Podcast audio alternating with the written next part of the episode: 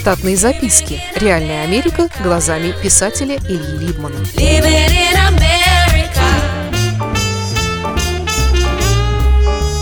Кое-что о домашних животных в Штатах. Писать про животных мне особенно приятно, потому что именно в этот момент мое собственное животное бесконечно рада моему приезду на дачу и показывает свое новое для нас свойство – широченную улыбку. В Штатах домашних животных любят заводить, разводить, представлять, защищать и усыновлять. Нужно сказать, что слово «животное» – «animal» и понятие Домашнее животное, pet, это два разных понятия, хотя могут иметь одну зоологическую сущность. Как только в Штатах вы приносите домой, скажем, двухметрового удава, он становится pet. Я привожу это как пример. Все животные в доме считаются pets, независимо от их привязанности к людям или природной дикости – Однако начнем сначала. Обычными домашними животными в Штатах считаются кошки и собаки. Часто первым животным для ребенка бывает то, что жило с его родителями еще до его появления. Многие молодые пары до того, как обзавестись детишками, заводят себе собак, как пробный вариант умения быть ответственными за еще чью-то жизнь. Щенок в семье – это всегда много забот и не обязательно приятных. С собакой в доме мужчина после службы вместо пива с друзьями в баре спешит домой, ведь собаке нужно на прогулку. Таким образом, во многих семьях ко времени рождения ребенка уже бывает собака. Дети привыкают к животным в доме натурально и органически – Поэтому, когда приходит им пора жить самостоятельно, заводить собаку для них, если не есть приоритет номер один, то все-таки атрибут нормальной жизни. Любители собак, можно сказать, делятся на тех, кто тратит немалые деньги и покупает себе отрекомендованных бридеров породистых щенков, и тех, кому не так важна породистость собак, а скорее необходимость спасти и дать кров брошенным или ставшим бесполезными существам. К несчастью, в мире полно несправедливости. Каким-то образом несправедливость к животным лично меня задевает больше, чем к людям. В Штатах существует много организаций, которые занимаются спасением собак как беспородных, так и различных пород. Их устраивают жить временно в питомнике и находят им новых хозяев. Особенно нелегкие судьбы у итальянских Greyhounds, которых используют на собачьих бегах в Южных Штатах. Этих собак обычно уничтожают владельцы псарин, как только те перестают показывать хорошие результаты или ломают себе конечности. Такое происходит, если они не получают запросов от спасательных организаций. Собаки, работавшие на бегах, не знают никаких команд – и практически не общаются с людьми во время их профессиональной карьеры. Поэтому, когда они попадают для адаптации в человеческий дом, у людей должно быть много любви и терпения, чтобы научить взрослое животное элементарным манерам, начиная с простой ходьбы по лестницам. Многие собак с сильными охотничьими инстинктами – так что стоит волноваться о домашних кошках и хомячках, которых адаптированные грейхаундс могут придушить и представить с гордостью новому хозяину бы еще. Я одно время был на листе у одной такой организации и однажды получил неожиданное письмо от них.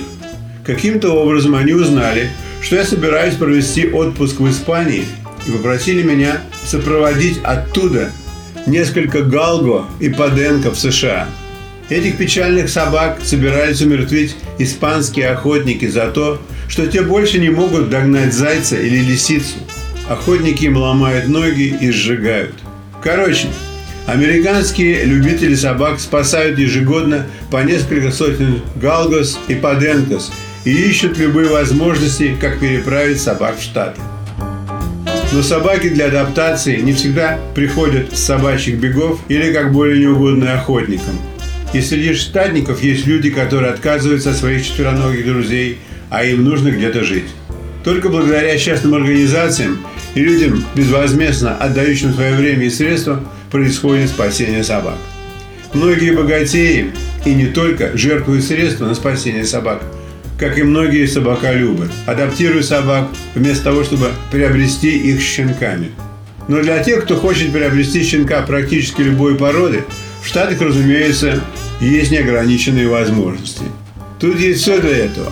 И опытные бридеры, и инструктора для обучения собак разным разностям, и специальная пища, соразмерная любому бюджету, и знающие ветеринары. Справка.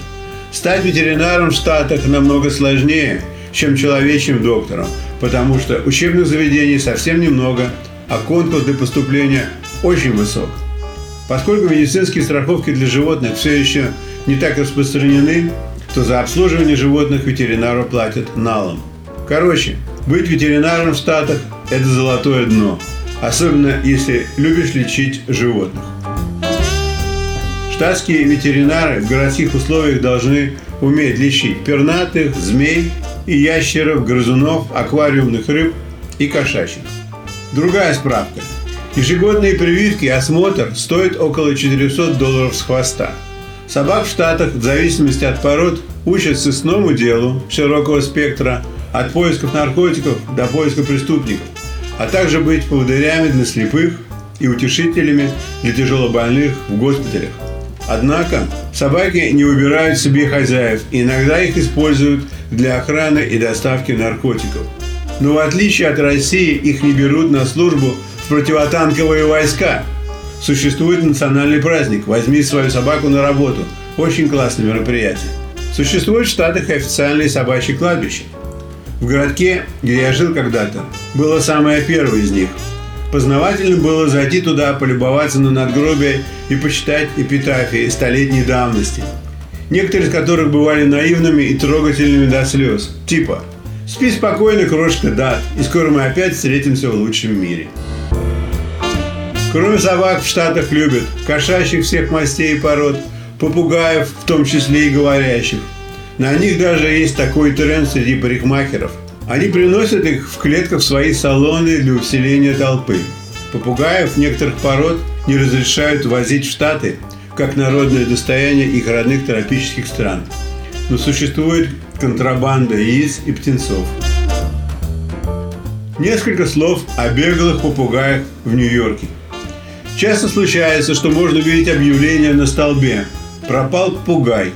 Но если попугаи пропадают, то добровольно они не возвращаются к людям, а присоединяются к стаям себе подобных и не думают мигрировать в жаркие страны в холодное время года, а зимуют в теплых трансформаторных будках на столбах и держат под контролем всю остальную пернатую сволочь в округе. И при этом они дико кричат – Мелким часто покупают кроликов и морских свинок.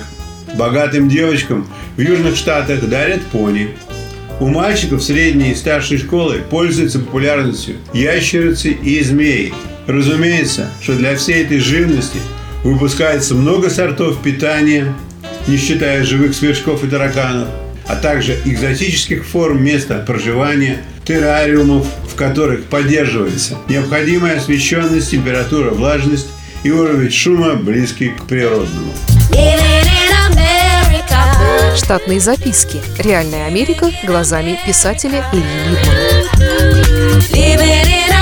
Читайте книги русского писателя современной Америки Ильи Либмана. В них живо и не скучно описываются нестандартные ситуации, происходившие с бывшими гражданами Советского Союза на фоне американского урбанистического ландшафта. Повести «Алиса» с Райкой, «Второе дыхание», «Время апельсина» и «Малыш 21 века» можно приобрести в интернет-магазине «Литрес» или на сайте писателя читаливы.ру.